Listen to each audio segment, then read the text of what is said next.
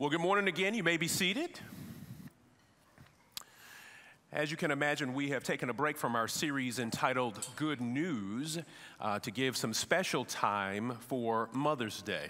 Now, uh, hopefully, your temptation is not to intellectually switch into cruise control or to even switch off or snooze because you're saying, well, hey, I'm not a mother, so this won't be for me. It's not the case because I'm going to be speaking to everyone who has a mother. Who has a mother. Did I get everybody? Good. So it'll be for all of us. Well, good stuff. Let's ask for the Lord help, the Lord's help as we begin. Father, in the name of Jesus, we come before you this morning. We've already sang in our lyrics that we want to surrender ourselves to you, that we want to get to know you.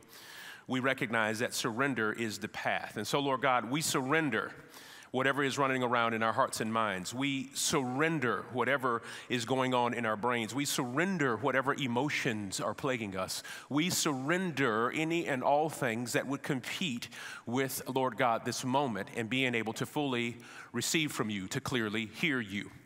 Lord God, Regardless of the day designated on the calendar, we want to always glorify you, to beautify the Son, to uplift your word, to, Lord God, to exposit the text and to clearly show the gospel. Lord God, we need you in this way. We cannot do it faithfully or effectively on our own. Would you deliver us, Lord God, from our preconceived notions of what today is about? Would you deliver us, Lord God, from our oratory expectations, Lord God? And would you deliver us to, Lord God, what you want done? You've carved out the moment of preaching for the edification, perfection, and, Lord God, equipping of your people for the work of ministry.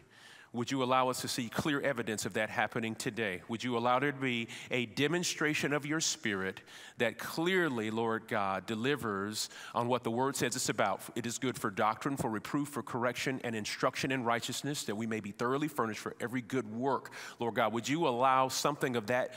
Um, unique work, Lord God, of your scripture to be seen and heard and felt in each heart this morning. This we ask in the matchless and holy name of your Son, Jesus Christ. Amen. Whenever it's time for uh, us to transition in the service from prayer and our time of worship, there's that little window where we invite all of our uh, young ones to go to their uh, place of discipleship. You've been in here, or you've been at some church at least, where you've seen the little kids running. And if you, I don't know about your perspective, but if you're sitting where I am, you're always looking to see if someone's going to clip their foot on the edge of the stage because they're running. And if it's not after church or you're wondering if a child is going to fall, maybe it's, maybe it's, it's after, outside in the parking lot, and you see them scaling a wall and maintaining their balance or playing some precarious game that looks as if they're going to skin their knee. You've seen this? Uh, even if it's not your child, you are moved with, with, with, with, heart palpitation. Your heart seems to skip a beat depending on how high the thing is that they're going to jump off of. And sometimes when you see a child running at full speed with reckless abandon, you're like, oh no, I know they're going to bump into something and hurt themselves. And probably with some 60 40 frequency, it does indeed happen. But then there's another dynamic that breaks out that I always like to enjoy. I don't enjoy seeing children fall and hurt themselves, but here's what I do enjoy. I do enjoy this unique thing that happens when a child uh, uh, runs into something or hurts themselves and they fall down and they realize that they are indeed in pain. They, they, there's a variety of emotions, there's a unique cocktail of emotions. Am I going to get in trouble because I know that my running is a work of disobedience? Am I hurt uh, uh, uh, above measure? No matter what's going on, you can tell in a child's eyes that there's fear, that there's tears, there's all kinds of stuff going on. And other people will go over to that child and they're screaming and they're wailing, or either they're in that pre cry phase, which is extremely silent before they erupt in sorrow. But then there's something special that happens when a child kind of loses it in that way. They're crying, they've got a full on skint up knee, baby. And mom goes over and touches the child.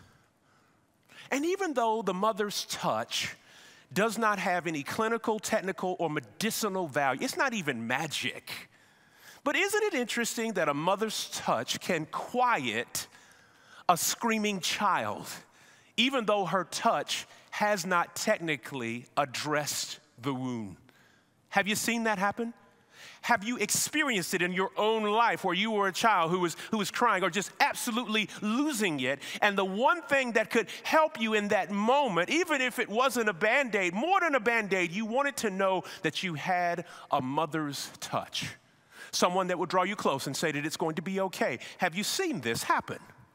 This is a great place to insert an amen or mm hmm, like Marcus is doing. It's okay to speak at this church if you're new. You've seen this happen. Well, I believe that that unique touch, that mother's touch, is not new.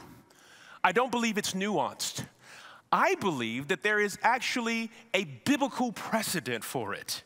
And that's what I want to explore this morning is the mother's touch. Now, as I drew us into this text in the morning, or I draw, as I am drawing you in, we all have a mother. Has anybody heard of mitochondrial DNA?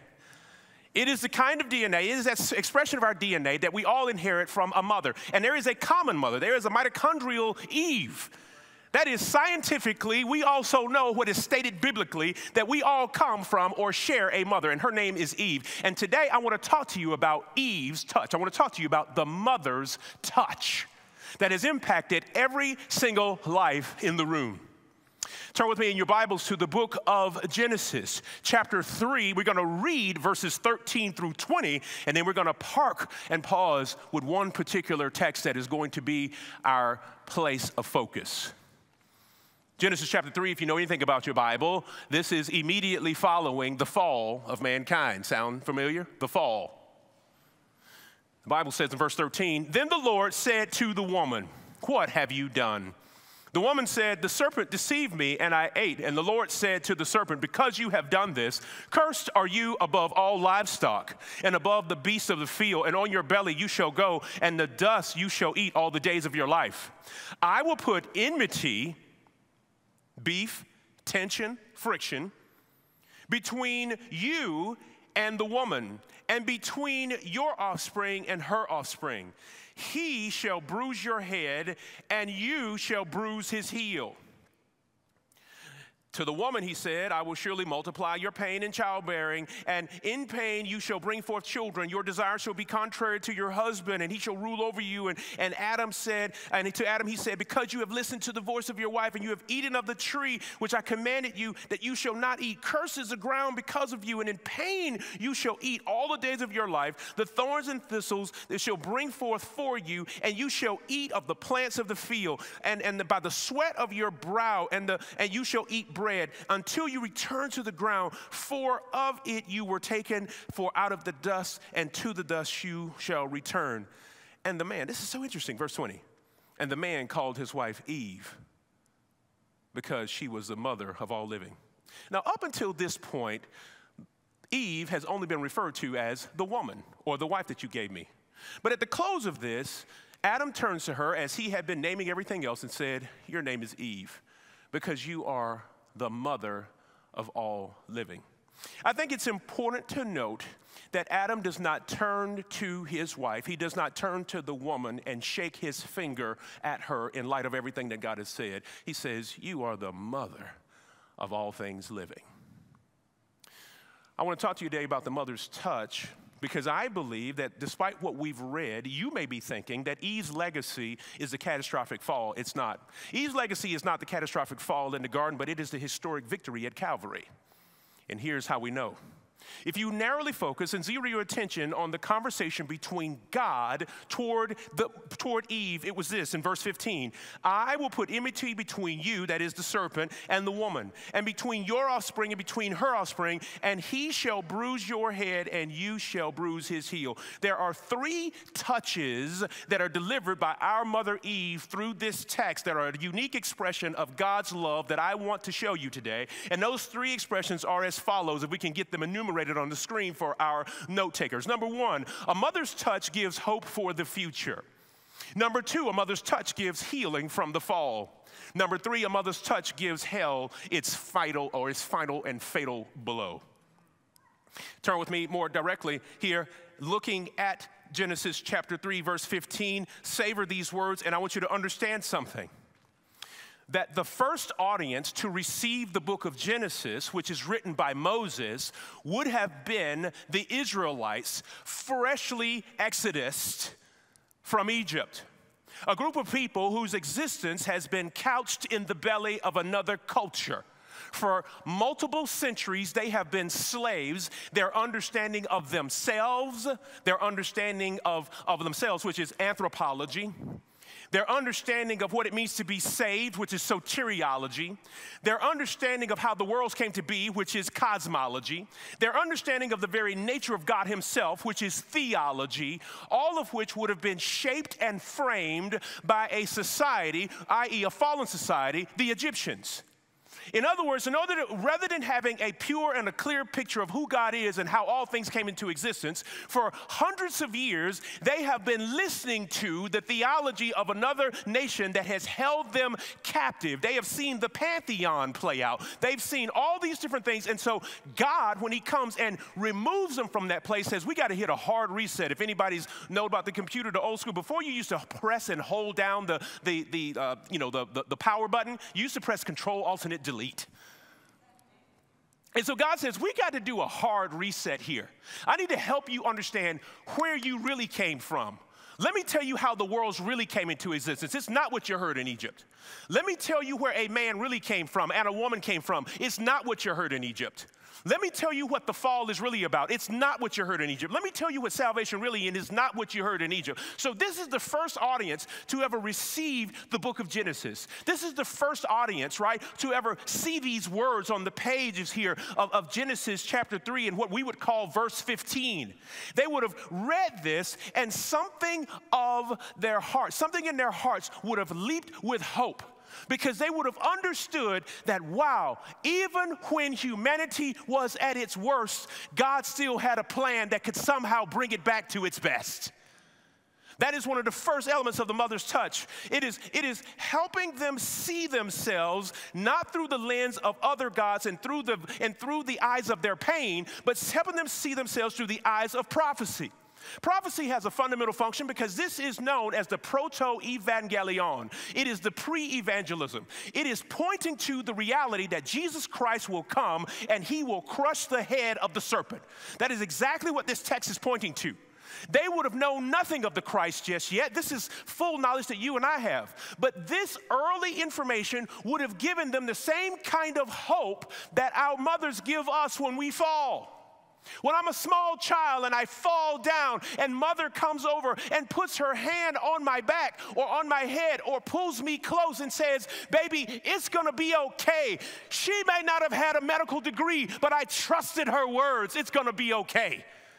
This is the same thing that God is doing with humanity. He says, Listen, you don't know all the nuances of theology. You don't understand the nature of prophecy yet. You're a brand new nation, but come here. I've got something for you. It's going to be okay.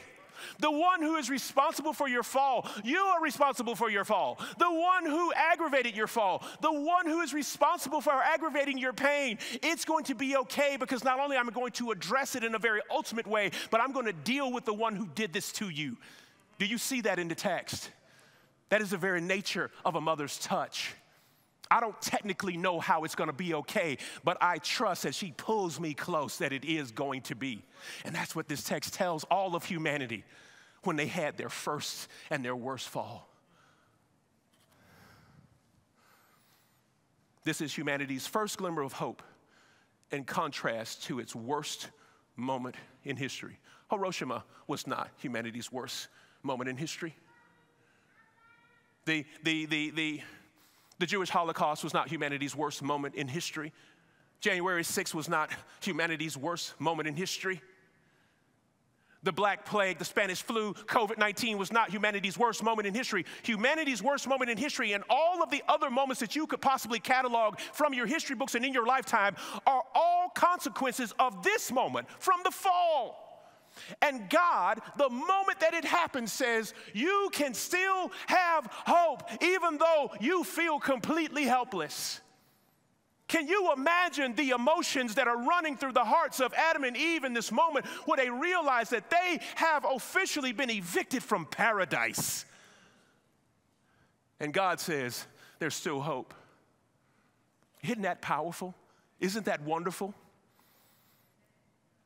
And who does he make the promise to? Who does he give the prophecy to? He gives it to Eve, the mother of all living. Pay careful attention now. This is a prophecy.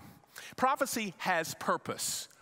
It's not just someone trying to guess or figure out the future. Prophecy has very potent purpose, and it is follow, as follows. Number one, it points out our sin. Number two, it prompts us to repent. And number three, it produces an anticipation for God's great salvation. Any prophecy that you read in the scripture is always, yes, it starts out heavy, it starts out ugly, it points out people's sin, it prompts them to repent, but it also produces and cultivates in us an appetite for God's ultimate plan of redemption. And this is exactly what is happening here. And isn't it special and isn't it unique that these words are given to our mother? There's more. A mother's touch not only gives hope for the future, but it gives something else. Let's read it again. Just verse 15. I will put enmity between you and the woman, and between your offspring and between her offspring. He shall bruise your head, and you shall bruise his heel. In Isaiah chapter 53, verse 5, the Bible begins to speak more comprehensively about the unique bruising of Jesus, this bruising of his heel. What is this being illustrated? What is being illustrated here? But he was wounded for our transgressions and he was bruised for our iniquities. The chastisement of our peace was upon him, and by his stripes we are healed.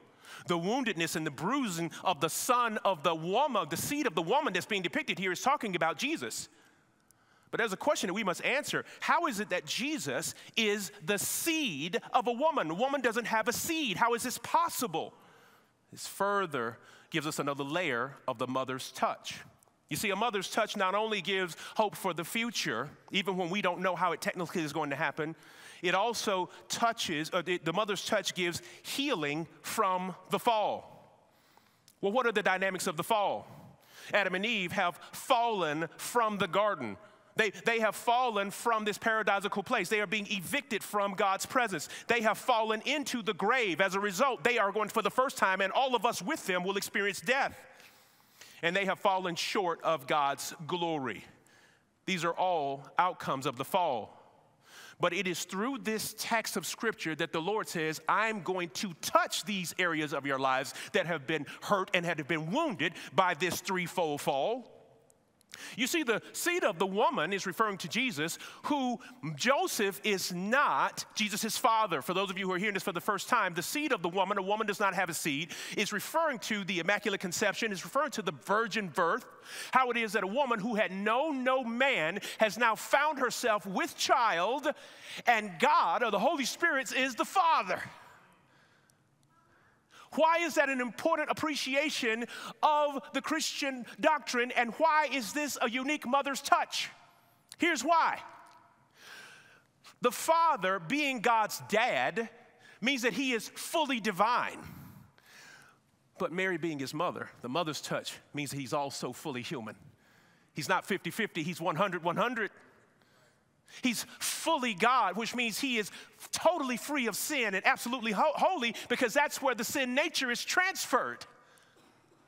But he's also fully human. So not only is he free of sin, but he is also fully sensitive to those who have fallen prey to sin. You understand why the humanity of Christ and the deity of Christ are simultaneously 100% necessary? But the, the humanity of Christ is the mother's touch. The humanity of Christ is a, is a unique touch that the Lord delivered through the body of Mary. God says, I need my son who, who, who to learn obedience to the things that he will suffer.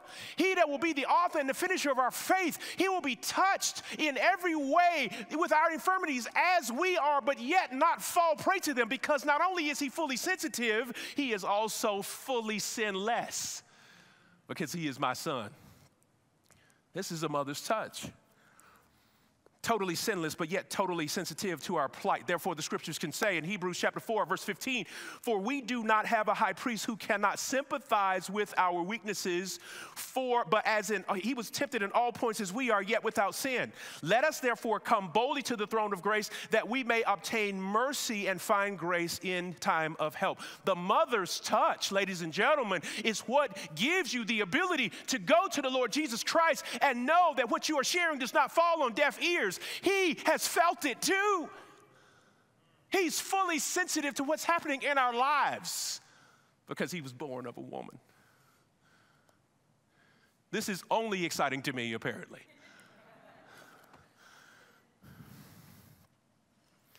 The incarnation of Christ is an invitation to know the compassion of God. Hear me carefully. Our redemption is not some technical thing that was worked out on heaven's laptop and sent down to uh, uh, uh, dissolve viruses on our operating system. Our redemption was not just some legal effort where God says, okay, I'm just gonna flip through these paperwork, at this paperwork of each person that trusts my son, and I'm just gonna stamp the paper, innocent, innocent, innocent. It's not just a, a stroke of legal work. God, who has infinite capacity and no end to the variety and how he can do things, chose to allow his son to come and feel what we go through. That is compassion. The incarnation of Jesus Christ is a beautiful display that God desires to be compassionate to us, not just technically work us through the compliance phase of our redemption. He's interested in feeling it with us. Is that not like the heart of a mother? Have you been, have you seen mothers? Have you seen what they do? Have you seen them go in and throw their arms around the shoulder of a child and they'll rock back and forth with them? They'll sing little lullabies and songs. They'll grab the hand of an adult child, and sometimes it's just the holding of the hand that provides a unique comfort, even though mom does not have the capacity to work any of the machines in the emergency room. Have you not felt that? She is there. And I believe that through this text, God is also saying, I am here. I'm fully compassionate. I'm fully involved. Your fall just didn't happen in the parking lot of life, and I yelled and said, Somebody come get my child and bring him to me. I'm busy with other stuff. No, God came to us.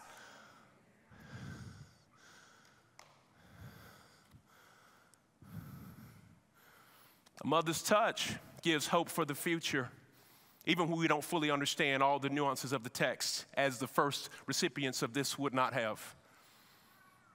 A mother's touch gives healing from the fall in a real way. In a real way, we receive healing from the fall. Jesus puts his hand right on the woundedness, and his ability to do that is a product of him being fully human. And he is that because of a mother's touch. That God decided to work through the witness of the womb and the ministry of mothers to give us that. But there's more. I believe that the scriptures would also suggest, if we read this text, and I'm going to do it one more time just in case you're not familiar with it, a mother's touch gives hell a fatal blow. Here's how. Look at verse 15 one more time. I will put enmity between you and the woman, between your offspring and her offspring.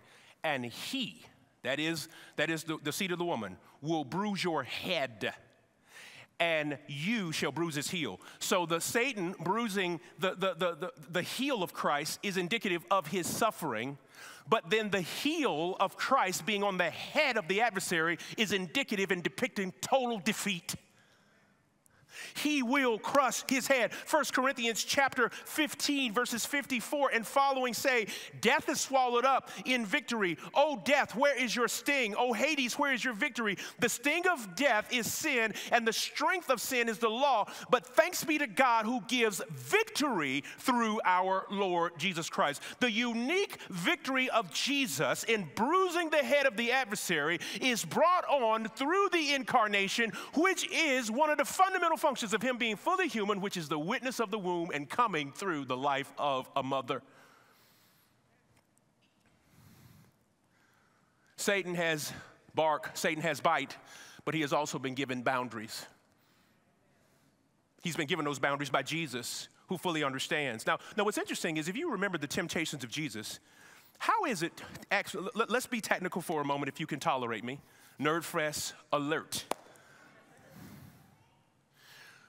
What are the ways in which Satan has victory in our lives? Three, three, three ways that I'll, I'll outline. Number one, those who would worship him. This is why when, when, when Christ was tempted in his physical body, when he was tempted, one of the first invites, Matthew chapter 3, one of the first invites of the adversary was, hey, why don't you just, you know, why don't you bow down and worship me? And you'll get what you want in this life. The first is to, the first is to worship him. Now, I don't know what percentage of you know anybody who worships Jesus, I mean, worships the devil. Not a whole lot of people sign up for that package. It's 666 a month. Not a lot of people sign up for overt satanic worship, but they do sign up for the second package, and that is will they do his work? Do the things that are emblematic of what Satan does. Do his work, which is sin. All of us have done it. Wouldn't, I don't want to be his employee, but surprise, I used to be. I used to work for him. As a matter of fact, the scriptures say that he was my father before I gave my life to Christ. I used to work for him, and so did you before you came to know Jesus. The third is this the third temptation was that Satan invited him to twist scripture. Hey, why don't you take yourself up to this high place and, and throw yourself down? And won't the Father come and, and get you? Won't, he, won't his angels be dispatched to pick you up before you hit the bottom? This is the same thing that he worked on Eve. He twisted the scriptures. He, he modified them with, a, with an egocentric uh, uh, uh, ideal in place. This, this is the mindset of Satan who wanted to exalt himself above the throne of God, who wanted to show himself as being the co sovereign, if not the absolute sovereign. These are the ways in which hell tries to manifest itself in the lives of believers and have victory. And in many cases, we don't know Christ. It has had victory in this way. So, this is why when Jesus Christ defeats, listen to me carefully, Jesus Christ defeats Satan first and foremost when he is tempted pre, in, in the wilderness. But he defeats him finally on the cross. He defeats him by revealing that he will not be able to tap into his flesh and cause him to fall as he did the first man and woman. Christ's defeat of Satan begins with the defeat of sin. 1 Peter chapter 2 verses 22 and following. He committed no sin, neither was deceit found in him. When he was reviled, he did not revile in return. He suffered and did not threaten, but continued to entrust himself to him who justly justifies or who judges justly. Christ's defeat of Satan begins with the defeat of sin. But guess what? There's something else we need to note that he defeats hell because death could not hold him. Death could not hold him because death had nothing to hold on to. Look at the words of Acts chapter 2, verses 24. God raised him up, loosing the pains of death because it was not possible for him to be held by it. Why did death have nothing to hold on to when it came to the Christ? Because Christ had not yielded himself to anything that death could use as a handle. He had not sinned. He had not fallen. He had not worshiped. He had not walked in Satan's ways. Therefore, death had nothing to hold on to. It could not arrest him. It could not grab hold of him. And so he slipped free and, and, and victoriously abounded from the grave because death can only stick where one has sinned, and Christ has not done any of that. And this, ladies and gentlemen, is depicted right here, first and foremost, in the earliest pages of the Bible. If you have a good Bible, this is on page three. On page three of every good functional Bible, this this mother's touch, this wonderful work that God would wrought through, through the, the, the, the, work of Eve through the work of through the womb of Mary, through the mother's touch. I will put enmity between you and you, between your son and between your seed and, and, and, and the offspring, and he shall bruise your head, and you shall bruise his heel. Ladies and gentlemen, the mother's touch has a phenomenal way of bringing comfort to our lives. One of the things that I love about the mother's touch is that when we fall, when we fall, mom doesn't come out there and rub our nose in it. She doesn't come out there and accentuate my disobedience. when she sees my pain, she pulls me close. Now, some of your mothers may not have done that. Maybe your mom was kind of had some of that drill sergeant working in her and she just kind of pointed to you and was like, that's what you get. But not your God. Not your God. Your God sees you in the absolute worst way, knowing that the fall is fully your fault. And yet, He fully looks at the wound and He addresses your woundedness first. This is the touch of compassion of your God. And we are giving regular echoes of that in culture over and over again through the unique compassion that is profoundly felt through the touches of mothers. So, mothers, I thank you this morning for uh, one, participating in Eve's ministry that in these small ways, when we find ourselves having fallen down, yes, it is my fault. I have ruined my new outfit. I've ruined the clothes that you paid for. I've ruined everything. But, but even though I've ruined it through my disobedience, you're still willing to pull me close. In the gospel of Jesus Christ, that is exactly what is being declared. You have ruined this, but guess what? I'm not no rub your nose in it. I'm willing to pull you close. That's what the gospel says. The completed work of Jesus Christ on the cross says, yes, you messed this up, but it's gonna be okay. Let me touch that. Yes, you're the one who was running with reckless abandon, but let me touch that. Yes, you're the one who broke the rules, but let me fix that. I promise you it's gonna be okay if you'll just trust what I'm saying to you. This is what the gospel is doing. It's illustrating the simple fact that God is interested in touching the most tender areas of my life, regardless of whose fault it may be. Man, if you're a person here today and you feel like your life is somehow ruined, you didn't ruin your life any more than getting booted out of paradise. You may be here today feeling like your, your life has just run upon the rocks and you have totally fallen down in ways that are beyond repair. You can't fall any harder than what we saw in the garden. But here is God in the very moment of the fall saying, You didn't fall so far that I can't reach you.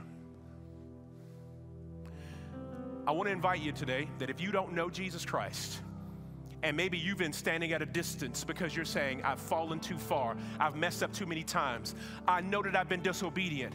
I don't want to look into the eyes of God. I don't want to hear the, the truths of the scripture. I don't want to hear that because it reminds me of my guilt. And Jesus is saying, No, I don't want to remind you of your guilt. I want to remind you of my grace. Will you come? Will you let me touch that? There is nothing that you have ever done that makes you too damaged for God and His gospel to work in your life. So if you don't know Him, would you do me a favor? Well, every head, every head bowed, every eye closed. I just want to pray for some people. I want to pray for a special group of people in the room. If you do not know Jesus Christ, you have never given your life to Him and you have been standing at a distance. You have been giving the, the, the draw of the Holy Spirit. You've been giving Him the stiff arm because you've said to yourself, God doesn't want anything to do with me. I've messed up too many times. If that's you, you feel like you've messed up too many times, will you slip your hand up? I want to pray for you.